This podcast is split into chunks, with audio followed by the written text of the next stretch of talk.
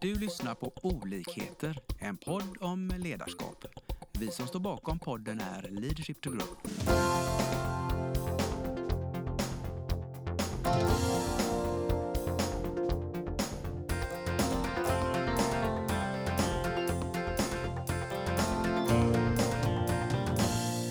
Hej och välkomna!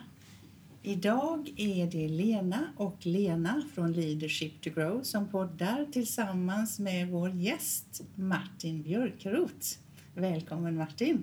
Tack så mycket. God morgon. God morgon. Jag tänker att du får presentera dig själv för oss. Mm. Eh, Jag heter Martin Björkroth. Jag har passerat de 50 och har varit på det här företaget i eh, 20 år. 22 år blir det faktiskt snart. Eh, Började som eh, produktlinjechef. Eh, Och 2005 så blev jag ansvarig för fabriken här eh, och då var det ett familjeföretag.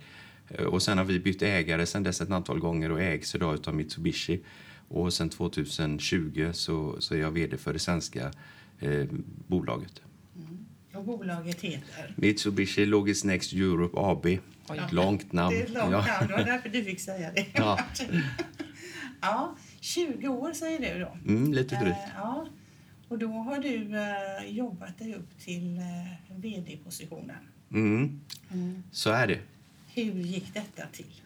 Eh, det är en lång historia och det blir det ju för 22 år så vi ska försöka göra den hyfsat kort. Men, men eh, jag läste ju på Chalmers eh, och började eh, efter Chalmers i bilindustrin och sökte mig sen till, eh, till verkstadsindustrin för jag, jag, jag gillade tillverkning och gillar fortfarande tillverkning och kom i kontakt med Atlet som det hette då på den tiden som var ett eh, familjeägt företag.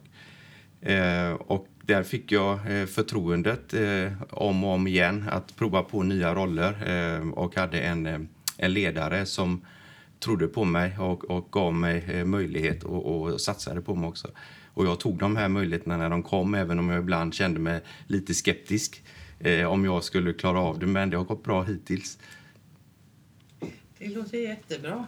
Vad, um, har du några förebilder när det gäller ledarskap? Jag, jag har egentligen, nej, jag, jag har egentligen ingen eh, en enskild förebild utan jag plockar nog många bitar där man ser, eh, där jag ser saker som jag kanske tycker eh, eh, passar mitt sätt att vara och som jag också uppskattar när jag ser andra. Så jag har egentligen ingen, ingen individ jag kan säga att den personen är en förebild utan det är små bitar hos eh, olika eh, ledare man kan se. Och det är väl en bra slutsats vi kan dra där att ingen är perfekt. Nej, Eller så är det hur? nog. va? så är det nog. Ja. Eh, Det finns ingen som har alla egenskaper. Förutom du då Martin som har plockat de bästa ja, bitarna exakt. från Jag har många. plockat upp det bästa. Nej, så är det väl inte. Jag har mina brister jag också. Så är det. Så är, är det verkligen så. Ja. Ja. Um, vad skulle du säga är viktigt för dig i ledarskap? Eh, det jag tror är eh, viktigt det är att, att inse eh, hur beroende jag är av omgivningen. Eh, att de inte är... Eh, jag är inte bättre än de tillåter mig att vara egentligen. Det, jag brukar använda mycket metaforer. Det här är som ett fotbollslag. Eh, jag är tränare, men jag kan inte spela back bäst. Jag kan inte spela mittfältare bäst. Jag kan heller inte vara forward bäst och jag är inte bäst i mål. Men att få det här att fungera ihop som ett lag. Eh, och som tränare då för det här laget så är jag ju inte bättre än vad spelarna på plan eh, tillåter mig vara. Så är det. Det är viktigt för mig. Ehm, du och jag har ju träffats förut, Martin. Eh, och anledningen att vi träffades var ju att jag pratade med en av dina anställda som sa att Martin är den bästa ledare som jag känner till. Nu, nu, blir, jag, nu blir jag röd i ansiktet. Ja, det är en fin komplimang. Vad tror du det är som får en av dina anställda att ge dig det toppbetyget? Mm. Jag vet ju inte det, men jag kan, jag kan ju gissa att, att det jag beskrev nu, att, att, det lyckas, att man lyckas förmedla det och, och att få dem som man jobbar med att känna det också, att, att man är viktig eh, och att man är en, en viktig spelare i laget och, och hur vi presterar. Eh, för jag tror att har man roligt och når bra resultat på jobbet så tror jag att man har lättare att prestera bättre och bättre och bättre. Det där hänger ihop. Det kan vara en sån sak. när vi pratades vid sist så sa du också till mig att ehm, du är sämst på allt. Ja, men det är nog lite grann tillbaka till det här med fotbollslag. Jag är inte bäst i mål. Jag är inte bäst eh, på backen. Och, och vi kan översätta det. Det finns alltid någon inköpare som ska kunna det här bättre med inköp. Det, det ska finnas en montör som kan montera trucken bäst. Annars så behöver jag ju inte dem i, i laget. Då kan jag göra det själv. Eh, och då blir jag lite grann den som ska vara medel på allt och ska förstå helheten eh, men inte kunna något bäst. Det ska alltid finnas en, en, en specialist, så resonerar jag i alla fall. Eh, Absolut. så att med det då blir jag inte bäst på något. Nej, just det. Det, men det är ju helt rätt, det där med att du ser helheten och fördelar ansvaret och har tillit till att din personal gör Absolut. sina jobb. Absolut. Ja. Och då kan man väl säga att du är bäst på helheten? Eh, hittills. Men det kommer nya tränare efter mig. Så är det. Så är det. Vad tror du att ehm, ödmjukhet spelar för roll i ledarskap? Är det viktigt? Jag tror det att det eller jag, jag tror inte, jag skulle vilja säga att jag vet att det är det för att om, om jag som ledare eller chef hela tiden måste eh, framhäva mig själv eller visa att jag som bestämmer eh, då tror jag att man hamnar i en, eh, ett klimat som blir ganska tråkigt. Eh, jag är en av gruppen som jobbar tillsammans med mig Eh, och vi råkar ha olika specialiteter. Någon är duktig på inköp, någon är duktig på HR-frågor, någon är duktig på ekonomifrågor och, och att få dem att förstå att vi lirar ihop. Eh, och det tror jag är ödmjukhet, inte att visa att det är jag som måste bestämma hela tiden. Mm. Ja, just det. Eh, vem, vad heter han? Är det Jim Collins som, som skriver om detta? Att de, de absolut bästa ledarna är ödmjuka och viljestarka. Mm. Är du viljestark? Jag tror det. Det finns väl en eh, räv bakom örat, så att säga. Men, men jag tror det är så här också att, eh, och det har man väl lärt sig med tiden, att jag vet vad jag vill att vi ska. Men, men jag har också lärt mig att det finns många vägar till det målet. Eh, I början när man var yngre så tyckte man väl att det ska vara min, min väg. Eh, men jag ser ju också att det finns många vägar beroende på vem som driver på och vi kommer till slutmålet och låta det hända och vara trygga att vi kommer dit vi skall ändå. Eh, även om det kanske finns då andra vägar än vad jag hade valt. Det behöver inte vara min väg som gäller, bara vi kommer till målet. Mm. Vad, ehm, kan inte du berätta lite grann om er företagskultur och hur det ser ut med såna här saker som har ni spelregler? Mm, vi har spelregler. Och jag, jag tror att det är tillbaka till det att det är inte vilka policyer vi har eller vilka eh, regler vi har eller vilken hierarki vi har eller vem som bestämmer utan vi jobbar väldigt mycket med kultur. Det är jätteviktigt för oss. Eh, att, och framförallt när vi har varit familjeägt företag i Sverige eh, och ta med sig det goda och det arvet in i en multinationell miljö idag när vi ägs av Mitsubishi eh, där det kommer andra kulturer och krav in att man kan balansera de här två. Eh, och också då jobba med, med kulturen i företaget så tillvida vilka eh, spelregler har vi, vilka värdegrunder har vi. Och, och vi, vi pratar om fem spelregler och de, de gäller alla oavsett och det är att vi hjälper varandra. Eh, oavsett var vi jobbar någonstans så ska vi hjälpa varandra. Eh, vi litar på varandra, menar med att vi tror inte att någon inte gör sitt bästa utan vi förutsätter det, eh, att man gör sitt bästa. Eh, vi hälsar på varandra, det är jätteviktigt. Och det spelar egentligen ingen roll vilken eh, eh funktion eller roll du har i företaget utan vi nickar och hälsar på varandra eh, flera gånger om dagen. Oavsett om, om jag städar lokaler eller om jag är inköpschef eller om jag är montör så, så, så hälsar man på varandra. Det är väldigt viktigt att se varandra. Eh, och jag tror ju också när vi går runt i verksamheten här att man ser det på våra medarbetare, att man nickar till besökare och, och det bekräftar lite grann. Jag vill, jag vill ha det här goda klimatet, att, att vi liksom är beroende av varandra och det ska kännas bra här och man ska bli sedd också. Eh, vi respekterar varandra. Har man lovat någonting eh, så håller man det tills man är överens om någonting annat. Det kan vara allt ifrån att man ska leverera ett resultat eller en rapport en dag. Då gör man det. Eh, men även hur man hanterar människor eh, på möten, låter folk tala till punkt, inte bryter varandra och så vidare. Att respektera varandra på det sättet. Och den sista är ju det som jag var inne på då, där, att vi håller vad vi eh, lovar. Har vi sagt någonting så gäller det. Och det gäller inte bara internt utan även externt med tidigt till kund. Eh, och vi ska svara kunderna, vi ska ha en viss nivå på våra produkter och så vidare. Att vi håller det. Det är fem enkla. Och sen kan man bryta ner dem. Det är ju fantastiskt att höra. Och många företag har ju idag sin värdegrund och gärna står det i receptionen på fina planscher och allt sånt där. Hur, Mm. hur jobbar ni konkret med det? Liksom? Trycktestar det? För, för nu har vi ju hört lite din definition av det här. Precis. Men om vi går ut och frågar eh, någon här, kan Mm. vi vara säkra på att definitionen är ganska lik? Eh, ja, det tror jag. Eh, om man har varit eh, ett tag i företaget eller inte helt nyanställd så ska man känna igen sig i det här. Eh, även om inte man kan rabbla upp de här fem så ska man känna igen sig i, i sättet som, som vi bemöter varandra och som vi är emot varandra i företaget. Och det börjar ju egentligen i, i ledningsgruppen. Att om inte den lever upp till det här så finns det ju ingen möjlighet att ställa de kraven ut i verksamheten utan det måste ju vara förebilder. Kan du ge något exempel på hur ni liksom konkret jobbar med någon av frågorna? Eh, vi kan ta... Just det här med hälsa på andra, det låter ganska eh, trivialt men, men det är viktigt. Vi har ju eh, eh, vi har haft eh, företag som har varit inne med och, och eh, har hand om våra lokaler och städa.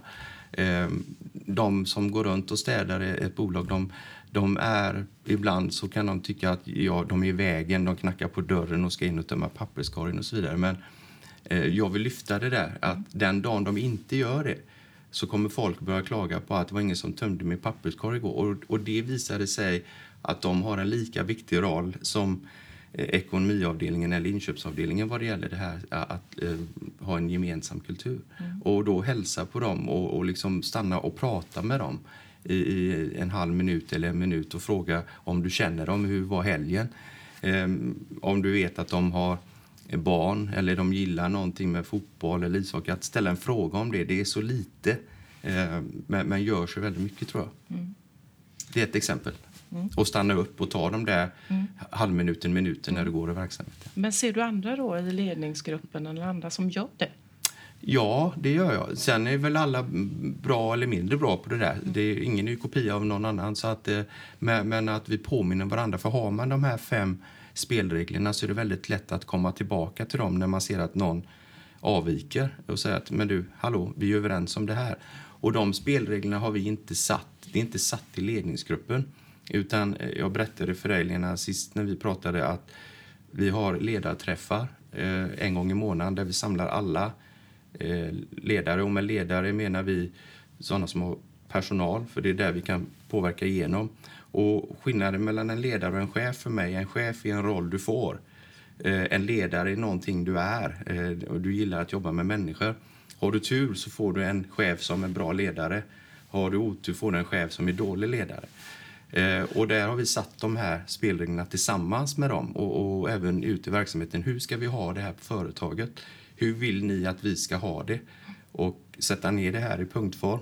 Och eh, då är det också lättare att påminna om det. Att ni var ju själva med och satte det här, så varför följer vi det inte om vi nu inte gör det?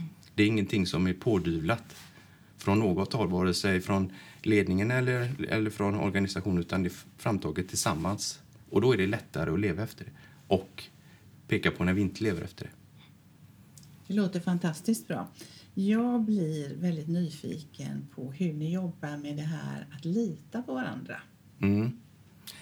Eh, det, är, det är väldigt mycket också mellan, mellan eh, organisationsdelar. Eh, eh, produktion som då kanske ibland, och speciellt i dessa tider, lider av brist på, på material. Eh, ska vara trygga i att inköp och eh, supply-delen hos oss har gjort allt de kan och allt som står i deras makt för att få hem delar. Att inte ifrågasätta det utan verkligen kunna lita på att det är så.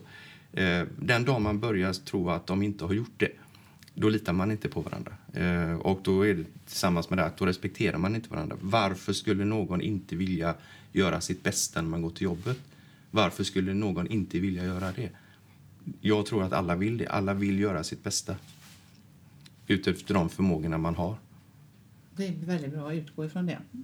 Att alla vill göra sitt bästa. Mm, jag tror det. hur, ehm, hur får ni till ett bra samarbete mellan avdelningar? Hur ser att ni hjälper varandra, tänker jag på då. Jag tror att det är väldigt mycket att, att eh, de här ledarträffarna vi är tillbaka till. Det är klart man träffas i vardagen mellan olika funktioner men då är det ofta det dagliga och det är ofta problemorienterat naturligtvis. Man ska lösa någonting tillsammans.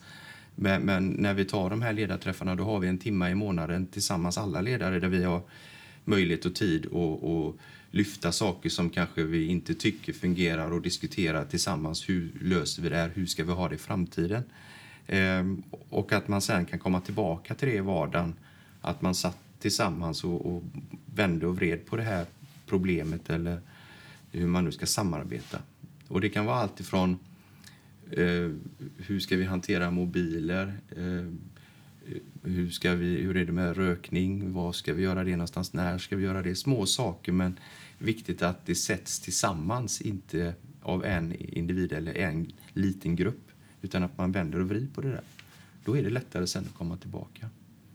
Just det. det är så du får med dig alla, genom att alla är delaktiga. Ja, sen är det klart att vi når inte alltid konsensus, men då, då, och det, det är därför det finns en ledningsgrupp och, och även jag då, men, men, att man i alla fall har lyssnat in eh, så mycket som möjligt innan man kanske då får sätta ner foten för någonting. För så är det ju, alla är ju inte överens om allting, aldrig.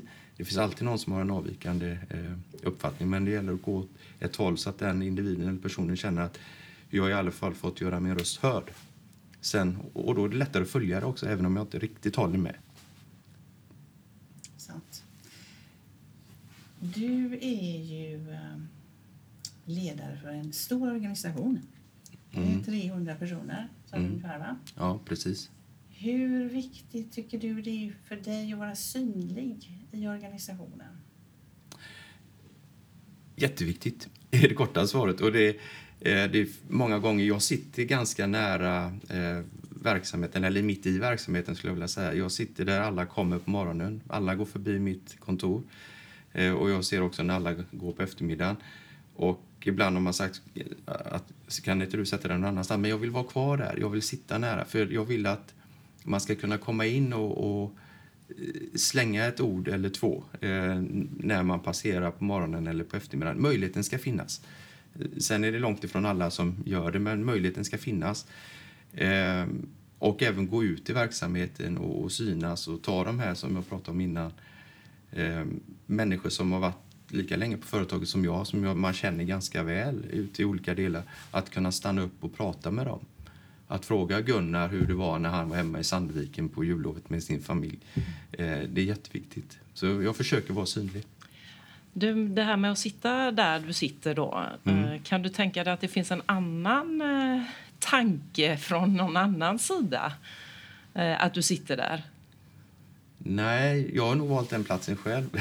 Jo, jo, men jag tänker just det här att eh, man sitter där också när man går hem. ja. Eh, Fast jag är ju inte först in, så det är inte på något sätt så att jag sitter där som en dörrvakt. Nej. Eh, utan, Nej, och det tror jag inte att du tänker. Nej. Men jag tänker liksom hur... Alltså det finns ju olika, precis som du var inne från början där. Ja. Det fick olika vägar fram till ett mål eller vad man vill. precis. Eh, Jag kan själv, eh, när jag jobbade som vd, satt jag mycket i Stockholm. Ja, Eh, Och de i Stockholm förstod ju inte hur jag jobbade i Göteborg, som Nej. jag bodde i. Och jag satt ju gärna länge då, för det var ingen som väntade på mig än ett tomt hotellrum. Nej. Men då kom det ju någon då som kollega och knackade och sa att du Lena, det är inte bra att du sitter här liksom. De vågar inte gå hem. Nej. Så. så jag fick ju packa ihop och gå och sätta mig och jobba på hotellet istället för signalvärdet, hur man är synlig då. Ja. Och min, min tanke, precis som du säger, jag vill ju vara här hos er. Ja. Och jag satt också när jag var i Stockholm mitt i gröten liksom. Jo, men det, man får ju vara, det får man absolut beakta. Och det tror jag... Sen är jag väl noga med att kanske inte sitta här då så länge. För att eh, jag, jag tänker att, och speciellt under de här tiden som har varit, att det är en uppgift som ska lösas. Eh, eh, vissa funktioner kan klara att göra det eh, på distans eller på avstånd. Jag tror dock att det är viktigt att man är på kontoret varje dag. Man tappar de här, de här korta samtalen som jag säger är så viktiga. Någon säger du kan väl ringa eller man kan ringa. Nej men du gör inte det, du ringer inte. Utan de här samtalen när du möter någon i korridoren eller du går förbi, de kommer försvinna. med det sagt är det också viktigt att säga att man ska inte sitta här eh, och, och jobba ihjäl sig utan man, det är viktigt att det fungerar hemma. Att man kan ta hand om sina barn när de är små. Då får man gå tidigare. Sen när de blir äldre så vet man att då kan man sitta kvar. Mm. Men även att kunna ta med sig jobb hem om man nu känner att det är ett sätt så att det fungerar tillsammans med privatlivet. För jag tror att fungerar de två ihop och man har roligt på jobbet, då blir jobbet, i alla fall upplever jag det så, det är inget, det är inget jobb, det blir en sysselsättning eh, som, som fungerar och bra ihop med övriga livet. Så jag ska inte sitta här för att, att folk inte ska våga gå hem, absolut inte. Och så är det inte heller. Eh, jag både kommer sent ibland och går tidigt och det ska man kunna göra. En tanke där också, eller en, en, fråga egentligen då, det är ju att eh, som vi ser det, och du är ju lite inne på det, att vara målstyrd. Mm. Att verktyget mål, det är viktigare att du levererar det du ska. Och kan du göra det på fem timmar eller tio mm. timmar, det är liksom upp till dig. Så är det. Är ni ett starkt målstyrt företag, skulle du vilja säga?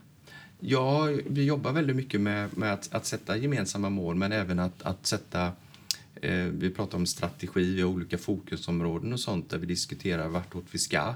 Eh, och jag vet själv eh, hur mycket jag uppskattar när jag får lov att få tydliga mål från ägarna och jag får lov att ta mig dit själv med organisationen. Och hur jag ogillar att någon är och petar. Mm. Och att även då försöka hålla fingrarna borta från det själv också. Utan sätta mål och så jobbar vi dit. Och precis som du säger Lena, att Eh, kan du göra ditt jobb och nå det på 35 timmar en vecka så säger jag grattis. För jag vet att nästa vecka så kanske det krävs 45 timmar. Och då vet jag också att om, om vi litar på varandra och det fungerar så tar du och levererar det resultatet även om det tar 45 timmar. Och då brukar jag säga, passa på när du klarar det på 35. Det kommer tuffare tider. Så att det är inte så att man ska stå här och, och liksom lägga 40 timmar på kontoret utan det är en uppgift som ska lösas mm. för många. Sen har vi de som jobbar i produktion. Där är det väldigt styrt eh, med takter och så vidare, hur mycket man ska leverera. Eh, men det beror ju på att det är en lång kedja utav aktiviteter som ska fungera. Det är det ställer ju ganska, eh, inte höga ska jag säga, men det ställer ju krav på ledarna att kunna liksom sätta de här målen och göra det på ett sätt. Och jag ser ju många företag som vi är inne i där det lättaste målet är ju liksom, eller det lättaste att mäta det antal timmar. Ja. och så mäter man det, ja 40 timmar, bra du har gjort ditt jobb liksom. Mm. Eh, har det varit en resa, du har varit här länge, har det varit en resa som ni har liksom utvecklat ert sätt att jobba med mål? Jag så tillvida att eh, det har aldrig varit någon fråga om, om det går på 40 timmar eller 45 eller 35 utan det är mer att sätta tydliga mål och att, att diskutera dem. Och jag tror ju tillbaka till de här ledarträffarna men även ute på avdelningsmöten att, att det ska vara känt för alla eh, hur det går för företaget. Det måste vara roligare att spela, eh, tillbaka till metaforen fotboll, om jag vet vad matchen, vad det står i matchen och jag vet hur långt det är kvar. Om jag inte vet vad det står i matchen och jag inte har en aning om hur långt det är kvar på matchen, då, då blir det ganska tråkigt skulle jag tycka. Så att med det sagt så är det oerhört viktigt att man, eller jag och ledningsgruppen är ute i verksamheten och förklarar varför vi har satt de här målen och hur vi ligger till mot dem. Och jag vet ju i, eh, i den många kulturer som väst och öst, nu är vi av japanska företag, där kanske man inte lika ofta vill sprida hur det går för företaget på sista raden. Och, och, vi vänder på det och säger att här är det jätteviktigt att om man står och monterar eller jobbar på konstruktion eller sitter som inköpare så ska man veta hur vi går varje månad. Hur ser det ut? Behöver vi göra någonting? Och om vi behöver göra någonting så får man en förståelse för varför vi gör det. Eh, så jag tror att mål är jätteviktigt och verkligen förklara dem. Inte bara sätta dem utan förklara dem. Mm. Varför sätter vi de målen?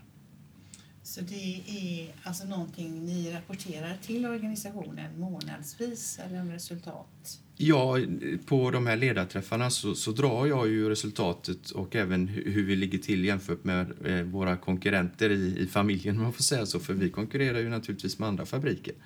Och det blir ju en, en även om det är mycket samarbete så blir det också en, en tävling. Och eh, jag är nog ganska tävlingsinriktad och vill vinna och det vill organisationen också tror jag.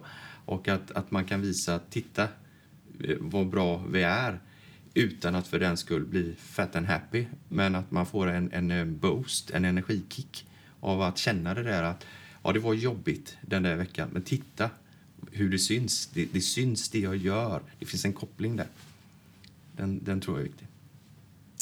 Tillbaka ett ögonblick till det här med eh, företagskulturen och det faktum att ni är ägda av ett japanskt företag. Mm. Har de på något sätt påverkat eh, kultur? De kommer från en annan, väldigt annorlunda företagskultur gissar jag. Så är det ju. Hur har det påverkat er?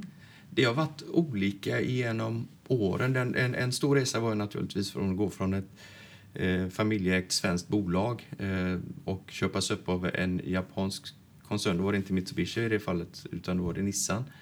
Eh, så klart att det blir en kulturkrock. Men, men där tycker jag då att det blir min roll, men även eh, de som har mycket kontakter med ägarna, att, att balansera det där. Att både skydda organisationen från att ta bort sitt gamla arv, sin gamla kultur, men också att, att kunna ta med sig bitar in. För det måste vi. vi det är ju så att man äger ju av oss av en anledning. Men även förklara för våra ägare varför, varför vi gör så här eh, och försöka få en förståelse för det. Så att där tror jag mycket i ledarskapet ligger att balansera det där. Men, men eh, det har varit olika under perioder. Just nu upplever jag att vi får vara väldigt mycket eh, oss själva så tillvida att vi, och det är ju för att vi når målen. Och det är tillbaka till det att då blir det ännu roligare och eh, en motivation att nå målen. Om man ser kopplingen till att när vi inte levererar och presterar, ja då får vi ju den här hjälpen inom citationstecken. Och vill vi hålla den borta och sköta oss själva, då- ska vi leverera. Just det. Ett ord som är viktigt som vi säger i ledarskap det är ju mod. Mm. Vad tänker du om mod? Är det när vi hoppar banging jump eller vad det nu heter? Eller? Ja, jag tror med, med mod, eh, det jag tänker på det är väldigt ofta, jag brukar säga sätt bollen i rullning så rättar vi till det på vägen. Ingen, ingenting är perfekt. Det är inte alltid helt klart, klart vilken väg vi ska ta som jag sagt förut till målen. Men om vi börjar rulla bollen sakta men säkert så kan vi rätta till det efter, efterhand. Och det, ibland handlar det om att våga. Eh, våga ta beslut, våga sätta bollen i rullning även om allting inte är 100% klart. Än att stå kvar och vänta till det blir perfekt. Men då tror jag aldrig vi kommer lämna startpunkten, då kommer vi nog stå kvar där. Och få organisationen att våga ta beslut. För jag har sagt att våga. Alltså jag blir jätteglad om någon kommer och talar om för mig att man har tagit ett beslut eller provat någonting. Ibland misslyckas vi. Eh, det viktiga är egentligen inte att vi misslyckades utan vi lär till nästa gång. Eh, och det måste vara okej också att misslyckas om vi inte gör det om och om och om igen, för då blir jag irriterad. Men om man gör det en gång och tar lärdom av det, då tror jag att eh, då är det ingen fara.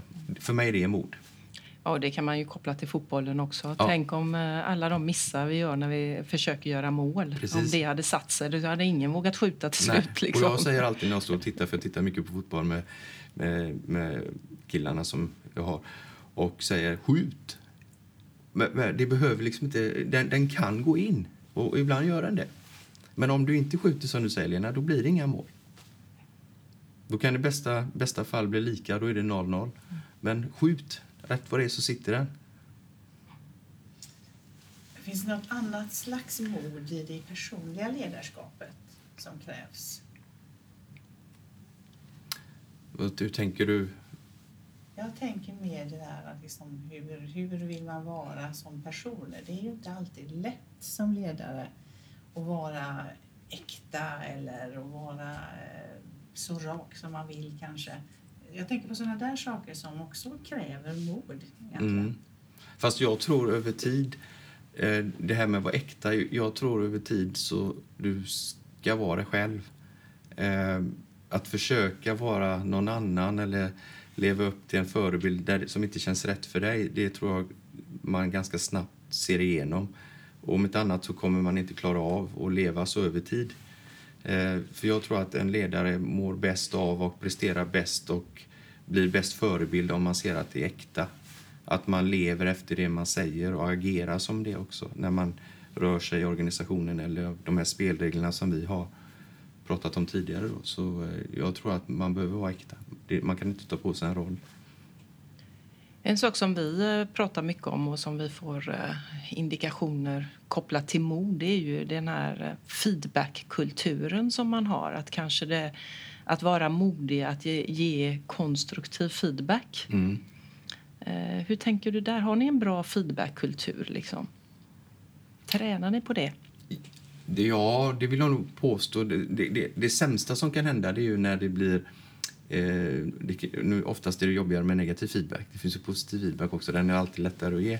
Det är därför jag säger konstruktiv. Ja, Ta bort det negativa ordet. Ja, och, eh, men jag tror att, eh, att det är viktigt att, att fira segrar. Att på det sättet ge feedback och även eh, när man har nått målen och liksom tacka organisationen för det. För det, det är inte jag eller ledningsgruppen som åstadkommer det här utan vi är vi, liksom, vi sätter ramen för det. Utan det är de här som du var inne på Lena, alla 300 eh, som lyckas åstadkomma det här och vara ödmjuk inför att, att tacka för det.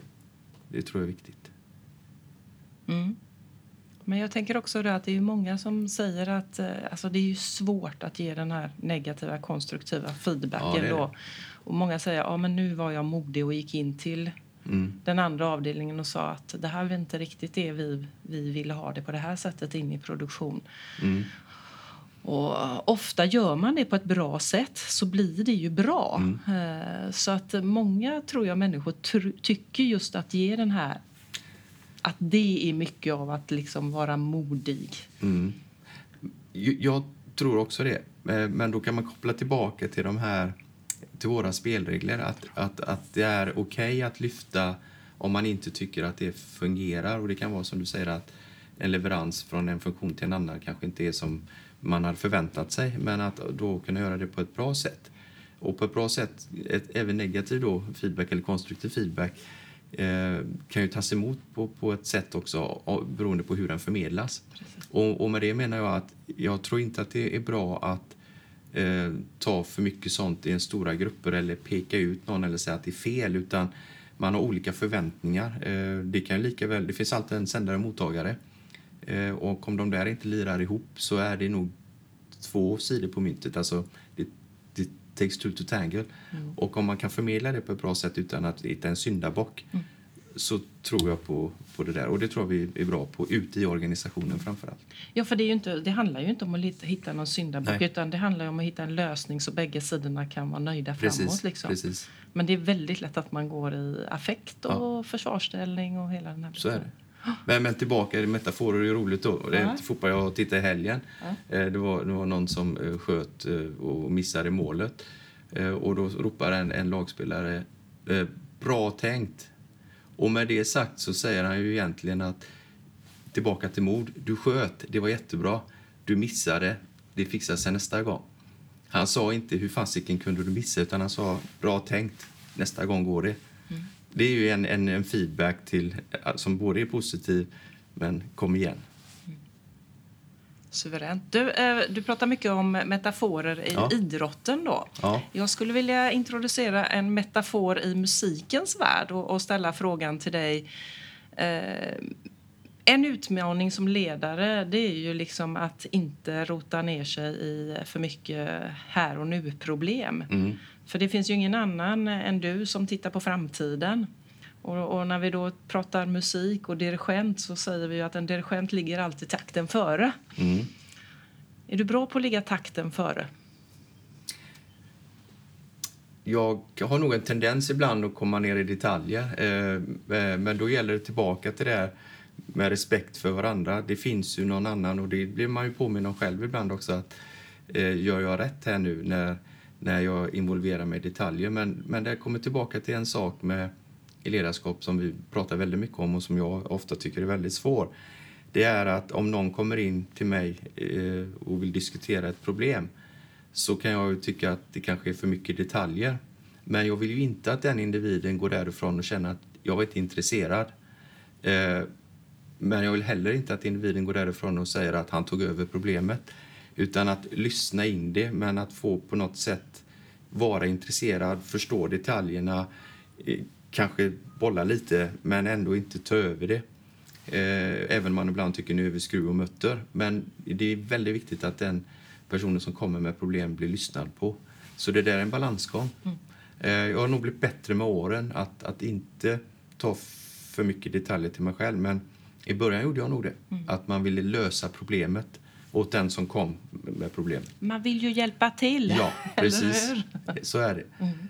Ehm, det. Men det är en balansgång. Men jag tror att eh, med åldern så man blivit bättre på det. Eller jag blivit bättre Mm. på det.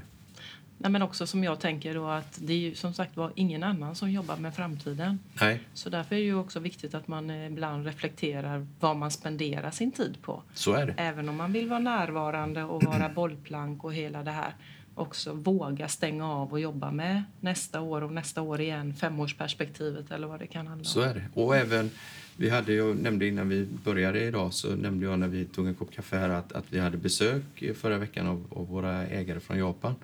Och hur i, intressant det är att höra när, när medarbetare som inte har varit med i det här förut eh, återkopplar vad de ser. När, Vad är det det här ni sysslar med?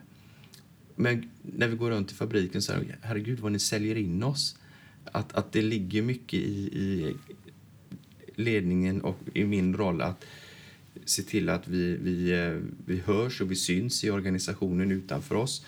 Eh, och jag brukar säga så här, eh, även när vi har pratat med alla medarbetare, ibland då alla 300, att hur viktigt det är att när vi får besökare som kommer hit, att det är ordning och reda, flaggan är hissad eh, Eh, och hela den biten. Varför det är viktigt att man åker härifrån med en god känsla. Eh, idag skiner solen, det är blå himmel och jag säger att det kan vi inte påverka, men jag vet att när de åker härifrån med eh, vädret har varit skönt och 25 grader så har de ett bättre minne och en godare bild av den svenska verksamheten än när de åker när det ösregnar. Och med det sagt då menar jag att väder kan vi inte påverka men allt det andra måste vara tipptopp. Allt ifrån hur vi beter oss, hur vi hälsar och respekterar varandra och, och visar upp oss och så vidare. Eh, och jag, ibland tittar någon på mig och säger ja, jag kanske är med på det. Så här. Och då brukar jag säga, men om du åker till Kroatien på en vecka. Exakt samma saker händer. Den ena veckan var det solsken och den andra veckan var det ösregn. Och så kommer du hem och ska berätta om det här. Jag är helt övertygad om att om den som var den soliga veckan kommer ha en bättre upplevelse än den som var det när det ösregnade. Så är det säkerligen. Nu har vi pratat vitt och brett om ledarskap. Ja, är det någonting som vi inte har tagit upp, eh, Martin, som du gärna skulle vilja dela med dig av? Eh, nej, jag tror inte det. Det, det. Om man ska summera det på något sätt så är det tillbaka till det här med att, att man har olika roller i en organisation. Eh, och ingen är mer eller mindre betydelsefull. Vi gör olika saker. Eh, och för, för att sätta lite det i perspektiv så brukar jag säga att om du tar bort en montör i, i verksamheten så tar det 30 sekunder innan linen stoppar. Eh, Jag, jag kanske skulle kunna vara borta i 30 timmar innan någon kanske saknar mig hoppas jag, men, men innan det märks. Och tillbaka till att man jobbar med olika saker som du säger Lena, några jobbar med saker här och nu, vilket är minst lika viktigt som att jobba med det som är framåt. Eh, och, och ja, någon ska leda laget, nu råkar det vara jag den här gången. Fantastiskt bra sammanfattning, Martin. Då tackar vi dig, tänker jag, för att du har delat med dig av Tack så mycket. dina erfarenheter. Tack så mycket. Tack. Vi hoppas att vi har väckt tankar om hur du kan utveckla och stärka ditt personliga ledarskap. Följ oss gärna på våra sociala medier där vi heter Leadership to Grow. Om du vill ha mer inspiration och verktyg, gå in på vår hemsida leadershiptogrow.com. Tack för att du lyssnar.